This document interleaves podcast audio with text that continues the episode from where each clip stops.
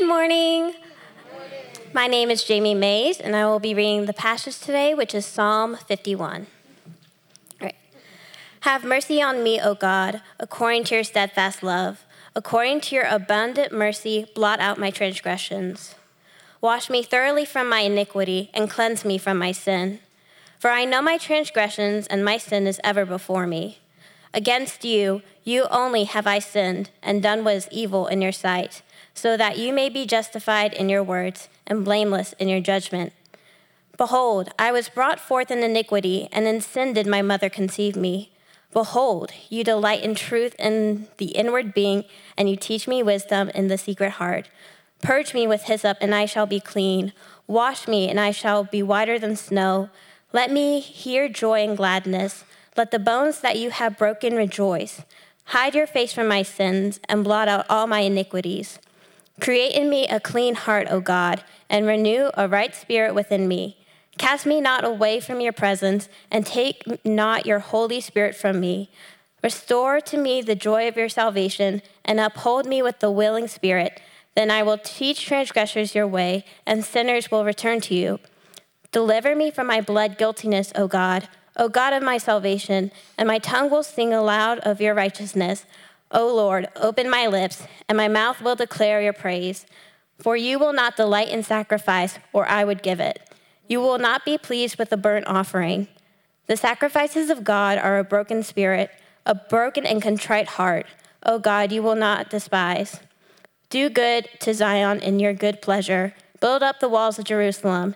Then will you delight in the right sacrifices, in burnt offerings and the whole burnt offerings.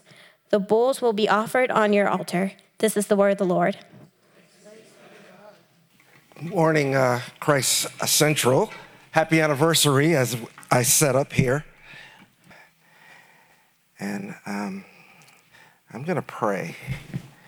Heavenly Father, thank you for your grace and your mercy and your love that never ceases. Never ceases to amaze me how you come through for us, how you are there for us, how you have mercy on us. I pray, Lord Jesus, that you would be with your people today, that indeed you would be with your servant, that as I deliver your word, that you would be present in the preaching of it. Without you, it's pointless, but you can do all things. It's in Jesus' precious name that I pray. Amen. I'm going to be preaching on repentance, which might seem inappropriate on, a, on an anniversary. It, it's kind of tantamount to receiving a bottle of mouthwash on your birthday. But there is, there's no hidden agenda here. Uh, I was given permission to talk about repentance as part of your series uh, that you've been uh, doing on grace, being filled with God's grace.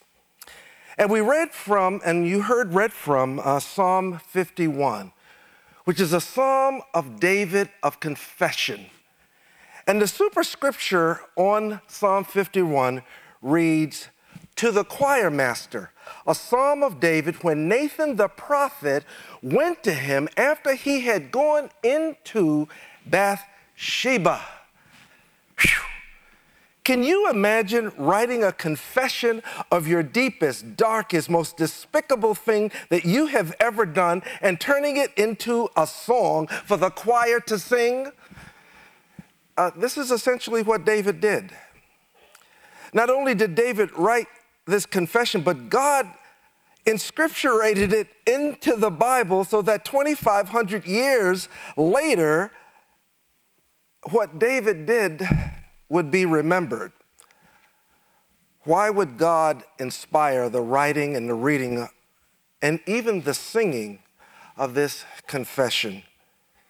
The answer is that so when we fall, and we will, we will know how to come back to God. And God has left us a guide on returning to Him, and that guide is called repentance.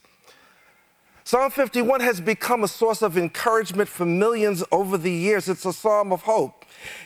It's a psalm that should greatly encourage us because if David, King David, could fall into sin, any one of us could fall. A man after God's own heart, David fell. And Psalm 51 teaches us that we can come back home to God, the God of grace, when we have blown up our lives.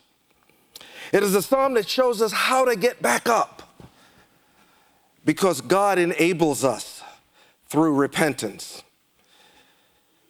And although repentance is at the heart of the gospel, I'm afraid that there's a lot of misconceptions on what it means to repent. Some people see repentance as directed to those who are not believers. They, they, they, see it as something you do at a crusade. Many remember the Billy Graham crusade when some of you may remember the Billy Graham Crusade because I'm showing my age here, uh, when they would have an altar call and people would come forward who wanted to be saved. Some people see that as repentance. Many of us believe that repentance is a killjoy, a depressing time for self examination and introspection.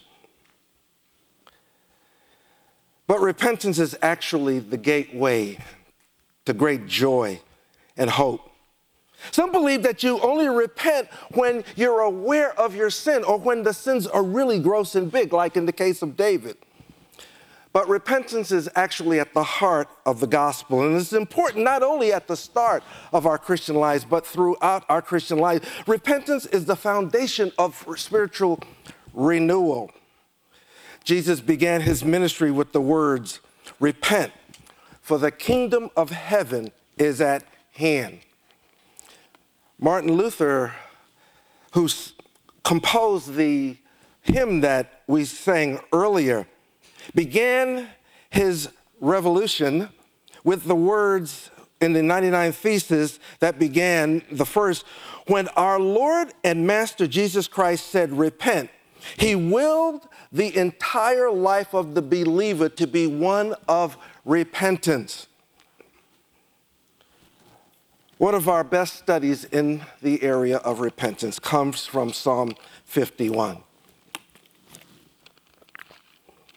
And my hope is that this psalm will encourage us to learn how to repent. But before we can really understand Psalm 51, we need to understand the backstory. Some of us may know the backstory, some of us may not know it. But the story begins in the spring of the time when kings go off to war. And that's where David should have been. But David remained in Jerusalem. One evening, David sees a beautiful woman. He inquires about who this is, and he finds out that it's Bathsheba, the wife of Uriah the Hittite, one of David's mighty men. David sends for her. He commits adultery with her. Bathsheba sends word back to David sometime later that she is pregnant. David is in a bind. He sends for Uriah ostensibly for the purpose of getting information about the fighting men, but secretly he's planning to get Uriah to come home so that he'll go to his wife and the child could be assumed to be Uriah's. But Uriah didn't go home, did he?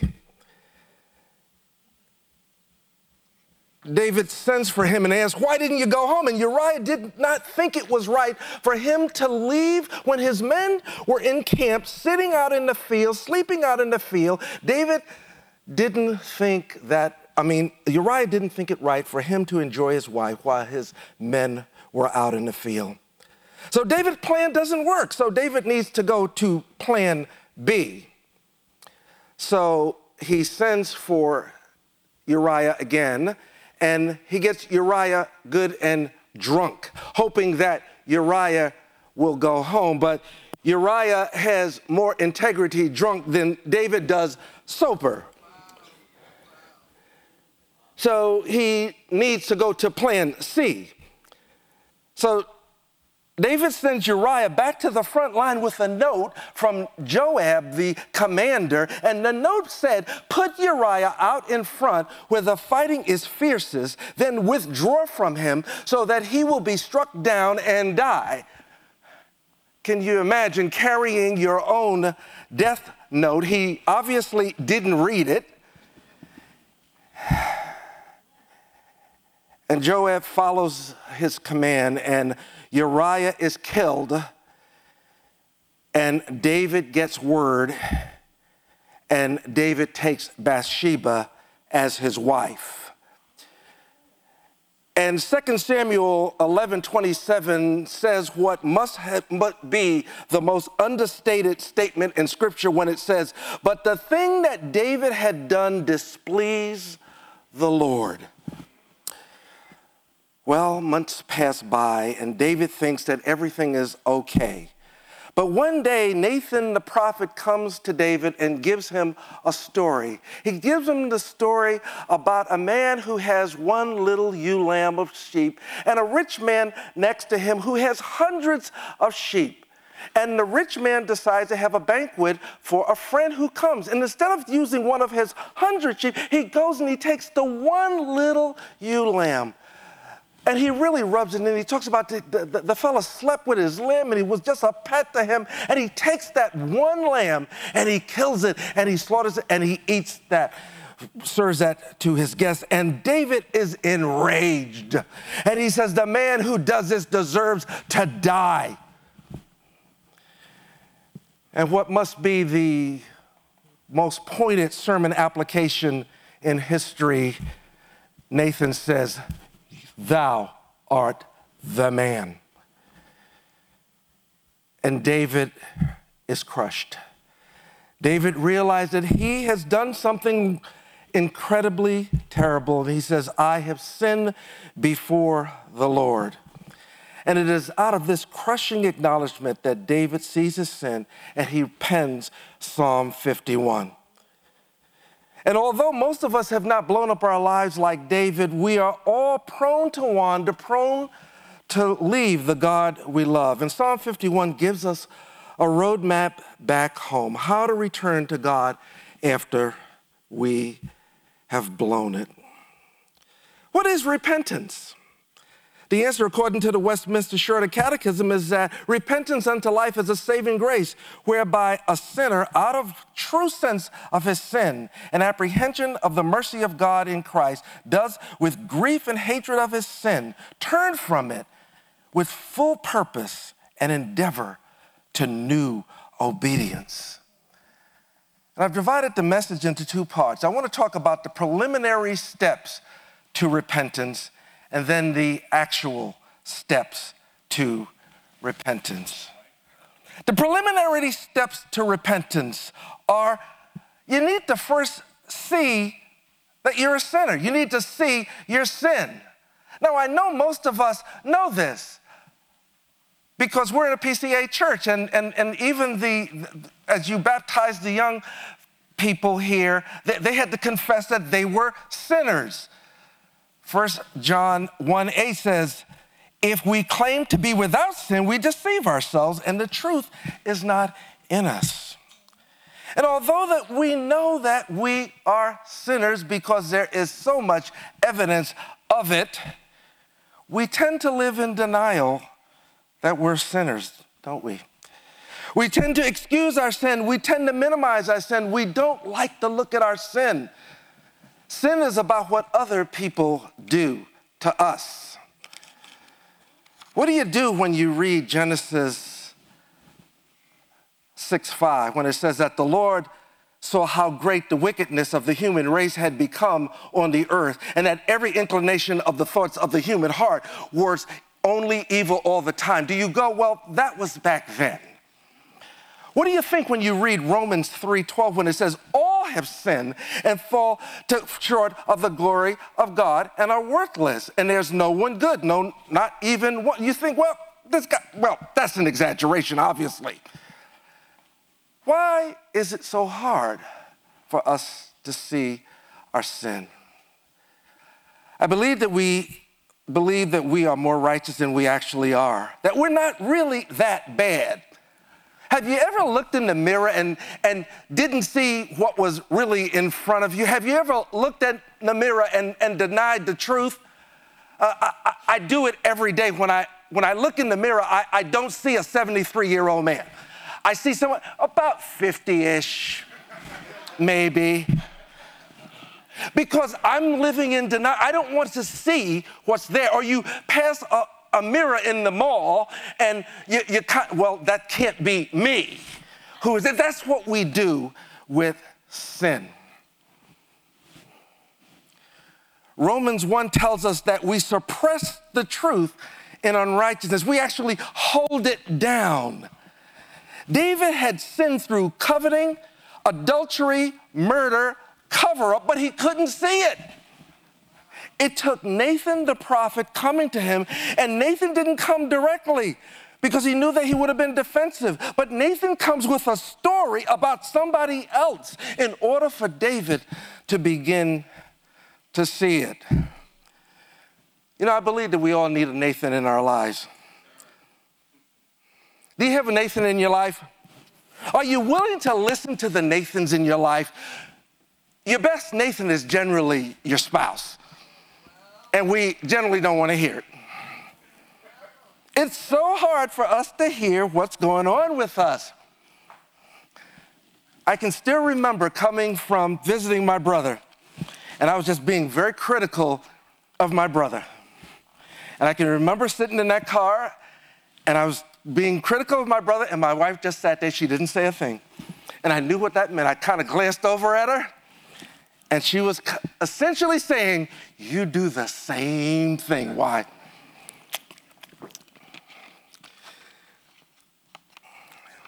We don't like to look at our sin. We don't like to receive criticism. We can't hear it. We can't handle. We really, literally can't handle the truth. The Word of God is the best indicator, but even when we read the Word of God, it's as if we look in a mirror and we walk away not seeing what's really there. And we need people to tell us, and we need to be convinced that you really do have sin in you. True repentance starts when we see and own up to our sin. When Nathan confronts David, he owns up. He says, I have sinned. David acknowledges that this was just no accident but he acknowledges that I was brought forth in iniquity, and in sin did my mother conceive me. And it wasn't that his mother was a sinner so much as he was conceived. When he came into this world, he was conceived as a sinner. We're not sinners because we sin, but we sin because it's in our very nature and sin affects every part of our being, our thinking, our emotions, our will. And this is what we mean by the doctrine of total depravity. And there are people who have left our church in Chattanooga because they say we just talk about sin too much. But until you acknowledge that you're a sinner, you're not going to appreciate Jesus. Eugene Peterson said, Only when I recognize and confess my sin am I in a position to recognize and respond to the God who saves from sin.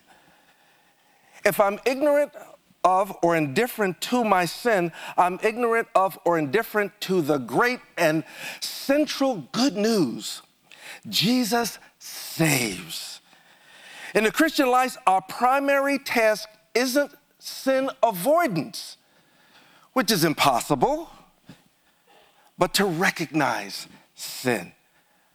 You cannot appreciate the good news of the gospel without knowing the bad news of sin. And you need to know that you are sick before you go to a doctor. Why would you go to a doctor unless you knew you were sick? But you will not go to the doctor unless you know the doctor is safe and good. And so the second preliminary step to repentance is knowing that the doctor is good, knowing that God is gracious and forgiving and loving, and that He will accept you. Because the truth is that until we know that, we're not going to take our stuff, our sin, to God. You remember the prodigal? He went home because he knew that his father was good, that the servants were treated better than he was being treated. David knew more than just God existed. David didn't just understand God intellectually, but David knew God personally. And so he asked for mercy in Psalm 51 Have mercy on me, O God, according to your steadfast love and mercy. He knew that God could blot out his transgressions. He asked God to wash him thoroughly from his iniquity. He said, Purge me with hyssop, and I shall be clean. David knew that only God could create in him a new heart. And so he asked God to create in him a new heart. He knew that King Saul's, the, the, the Spirit of God had been taken away from him. And he said, Don't take him from me. He knew the, the, the, manifestations of how God worked. He knew that there was joy. He wanted to, a restoration of the joy in the salvation that he had. And he knew that it was worthless to bring in sacrifices because he knew that the sacrifices of God are a broken spirit and a broken and a contrite heart God will not despise. For us today, it is only when we know the God of the Bible who came in the person of Jesus Christ. Only when we know that Jesus' blood was shed for the forgiveness of our sins do we know that it is safe to come to God. And it's only when we know that we're sinners and we know that we can come to Jesus that we are ready to repent. And I want to give you the, I'm to I'm to keep this up. The four steps to repentance are seeing, confessing, hating, turning. Seeing your sin, confessing those sins, hating those sins, and turning from those sins. Do you see a sin? I talked about this already, how we don't want to see it. You need to see it. David saw it, and he and he, and he talks about it. He says, "Have mercy on me, O God, according to your steadfast love, according to your abundant mercy. Blot out my transgressions. Wash me thoroughly from my iniquity, and cleanse me from my sin." He uses the word transgressions, which means something wrong, something totally out. He talks about iniquity being twisted. That's a twisted thing, iniquity. And sin, just missing the mark. We're not able to meet God's standards. We fall short of the glory of God. We can't even do what we want to do. Paul talks about the fact that I do not understand my own actions, for I do not do what I want to do, but I do the very thing I do not want to do. Can you see your sin? Jerry Bridges, in his book, Respectable Sins, talks about the fact that we don't always like some of our sins. Some of our sins we call acceptable eh, or, or we kind of ignore them. Sins like worry. Did you know that worry is a sin? How about anxiety? Any anxious people uh, in here? Frustration when that person cuts you off in traffic? D- d- discontent? Are, are you happy with your life? Even when it doesn't go the way that you think it ought to go. Mm, mm, mm. Complaining. Anybody complain? Mm. We don't think of those as sin. You know, we just kind of think of the gross stuff, the stuff that David did, that's a sin. But my complaining, just a little murmuring here, just, just a little whining, that, that, that's not really sin. Uh, how, how about impatience? Whew, that's a hard one. Oh my gosh, is that a hard one? Especially when those people don't get out of that line fast enough. Move, move. I may be old, but I move fast.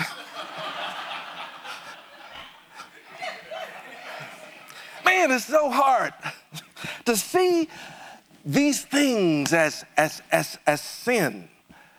You know, we just think of the gross stuff. And it's so hard when somebody points them out to us. You know, I, have I've, I've gritted my teeth about this. I said, you know, I've just got to learn that when Shirley tells me something, to listen, but I push back. I push back. And I say, Lord, help me not to push back. And I keep pushing back. But sometimes he melts my heart and he says, okay, you can see it. Why? It's there. Yeah. But you're righteous in my, it's okay. Why? It's okay. You can confess it. It's okay. And so once we're willing to look at it square in the face, we're ready to confess it. And confessing our sin is more than saying, I'm sorry. Confessing our sin is admitting that we have sinned without blaming, without excuse making. Confessing means that I, bro- more than I broke the rules, it means knowing that we've offended a holy person. We're confessing before a holy God. Psalm 51 is a model of confession. David realizes that his sin is not just a mistake, it's not just breaking the rules. He says in verse 4, Psalm 51, Against you and you only have I sinned and done what is evil. That doesn't sound right, does it? Wait, wait, you know, wait a minute. What, what, what about, what about Bathsheba? What, what about Uriah? Sin is first and foremost against the Holy One. It's first and foremost against a God who is holy. When Israel was rebelling in the wilderness, Moses told them, It's not me that you're murmuring against, it's God. All sin is first before God. And until we're willing to see its personalness, our, our, our repentance doesn't go deep enough. We're just be merely that sorry that we're caught or that we're not seen as good Christians. David was willing to call sin sin. He says, Watch me thoroughly from my iniquity, cleanse me from my sin. He recognized that he couldn't hide. He says, My, my, my transgression is ever before me. David knows that his sin deserves judgment. And so he says, You're justified in your words and blameless in your judgment. David knows that he's to do it again if God doesn't change his heart. And so he says, Created me a clean heart. Confession involves taking the whole blame without justifying ourselves. No excuses. David doesn't make any excuses. He doesn't blame the pressures of work. He doesn't say that the devil made him do it. He doesn't say, if you hadn't put Bathsheba out there,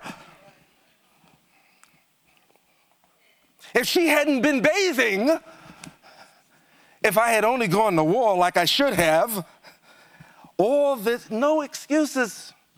Repentance fails when we say, yes, but. Yes, but. Yes, but I couldn't help it. Yes, but she made me do it. Yes, but if I was only stronger. Yes, but you know my circumstances. Are you willing to say, Lord, you're right? It's me. It's me, oh my, standing in the need of prayer. Mm, that is a hard place to go. So, the first step is to see your sin. The second step is to confess your sin. The third step is to hate your sin. We tend to repeat our sin because we hate ourselves instead of hating our sin. For many of us, repentance means beating ourselves up instead of grieving over our sin. But true repentance involves a process of learning to hate our sin. We see this in David's prayer of confession. David wants to be washed because he feels dirty. He says, Purge me with hyssop, and I will be clean. Wash me, and I will be whiter than snow. David doesn't want God to see his sin. He hates his sin without hating himself. Hide your face from my sin, not from me. Blot out my iniquity, don't blot me out. David knows that he will do it again unless God changes him, so he asks God to create him, him a new heart. He hates that his sin has caused a breach in the relationship with God, and so he asks God not to cast him from his presence or take his Holy Spirit from him. Do you know that feeling you get when you know that something's not right in the relationship? You kind of make the fake apology, but there's a cloud there because you haven't really come before that other person. That generally our spouse, you know there's a cloud. You, you, you, you want to kind of smooth it out, but there's a cloud. You got to say, I'm sorry. Please forgive me. It's just, that's what's going on with David. He wants that cloud removed.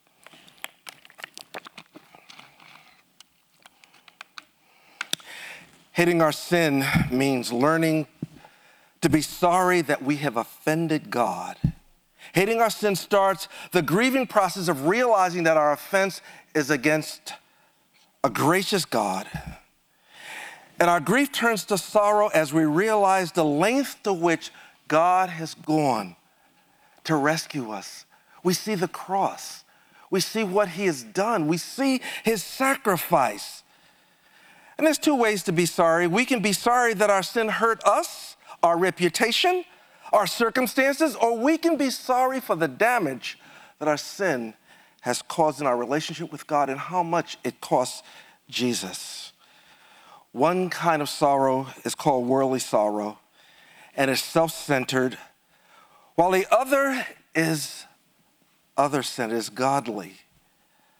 2 Corinthians 7:10 says godly sorrow brings repentance that leads to salvation and leaves no regret but worldly sorrow brings death. When we see that our sin is not an accident, but a byproduct of our very nature, when we see that our sin is not impersonal, but against a holy God, when we see that our sin needs to be cleansed with a scrubbing brush, we begin to hate it. And when we hate it enough, we turn from it and we come home back to God. And in the last step of repentance, we just turn to God. And when we turn from our sin, we begin to see why God created us. We begin to see that we are not here for ourselves, but that we are here for others. Our heart turns from our self centered interests to other centered interests, God being first. You see, after the cleansing process, David is renewed and he sees his purpose. Verse 13 says that then, after he's clean and after he returns, he says, Then I will teach transgressors your ways, and sinners will return to you. We're, we're, we're God's ambassadors. We're turning people back to God. That is our whole purpose, is restoration reconciliation with our Maker. That's why He left us here. He didn't leave us here just to kind of twiddle our thumbs until it's time to go to heaven, but to turn sinners back to God. Sin keeps us self centered about me, repentance makes us other 2 Corinthians 5:15 says, "And he Jesus died for all that those who live should no longer live for themselves, but for him who died for them and who was raised again." David sees his purpose is not only to tell others of the wonderfulness of God, but his purpose is to delight in God. Did you know that our purpose is to enjoy God? Verse 14, deliver me from blood guiltiness, and my, song, my tongue will sing aloud of your righteousness. Oh Lord, open my lips, and my mouth will declare your praises. Repentance is about joy. It's not about beating ourselves up and feeling sorry for ourselves. It's about joy in the Lord. It's incredible. David commits adultery, murder, cover up. He blows up his life. There are serious consequences to what David did.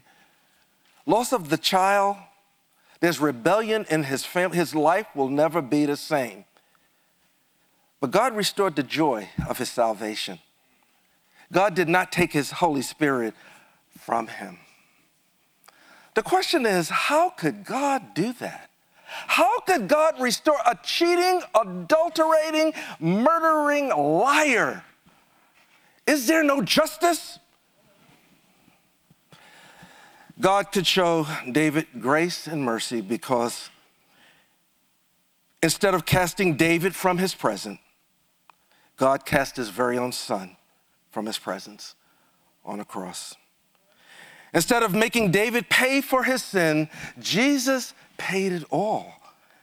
All to him we owe. And the amazing thing is, David was able to repent of his sin, who only knew of the God of Abraham, Isaac, and Dave, uh, Jacob through the writing of Moses. How much more should we be able to turn to the God who sent his only son. We know so much more in progressive revelation of God that he has sent his son. We know from scripture that he will never take his Holy Spirit from us if you are in Christ Jesus. We know the length and the height and the breadth and the width.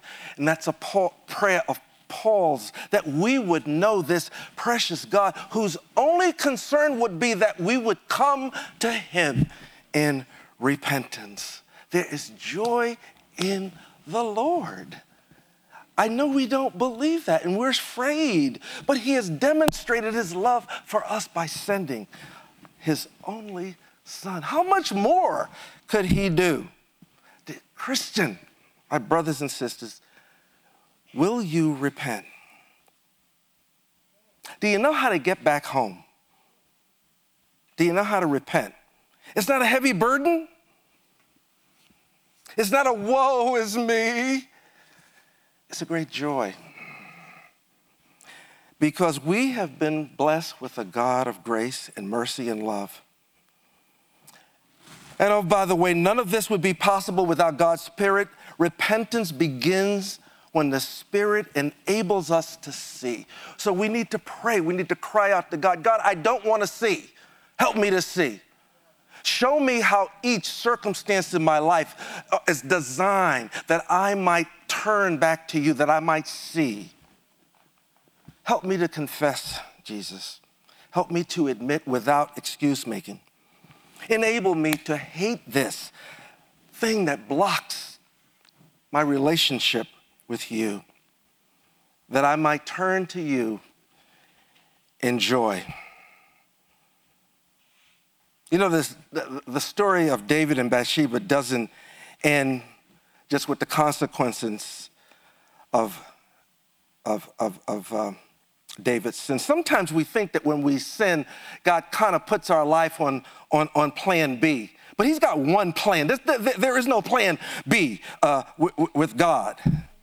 Uh, the, the, scriptures in, in, in 2 Samuel 12 tell us that that David, after the death of, of, of, the child, that David comforted Bathsheba and went into her and lay with her, and she bore a son.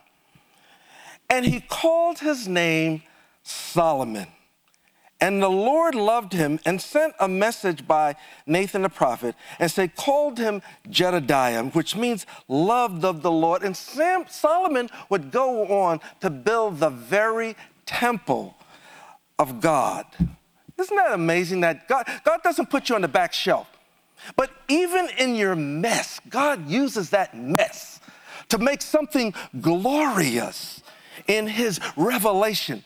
And even later, God doesn't hide from this stuff. But we read in Matthew 1 6 that, that, that later on, in, in the very genealogy of Jesus, if you were going to pen the genealogy of the God of the universe, would you include this scandal? But the scandal is in here when it says, David was the father of Solomon by the wife of Uriah. In the very genealogy of our Lord. And I can only say, oh, the depth and the riches and the wisdom and the knowledge of God. How unsearchable are his judgments and how inscrutable are his ways. Let's pray. Our gracious Heavenly Father, we thank you for your incredible gracious mercy that never ceases, never ceases to amaze how much you love us, how much you care for us, that you would send your one and only Son to die in our place. I pray that you would utilize Psalm 51 to help us to repent, help us to confess, help us to hate our sin, help us to return to you. We were designed by you for you, but our sin has caused us to turn away. But help us, even as you helped Adam and Eve who, who were hiding and you gave them proper dress, proper attire, proper covering. I pray that you would cover us even now. If there's people here who are struggling, I pray that they would be able to confess this before you, or maybe a friend, or maybe a pastor here. I pray that we would be open about these things. Why do we hide? Why do we pretend that we got it all together when none of us really does? Not before you. So I would pray, Lord Jesus, that you would make us vulnerable, open, real, that you would cover us, that we would receive the righteousness that can only be found in Jesus Christ. Thank you, Jesus, for this time, and thank you for your word. In Christ's name I pray. Amen.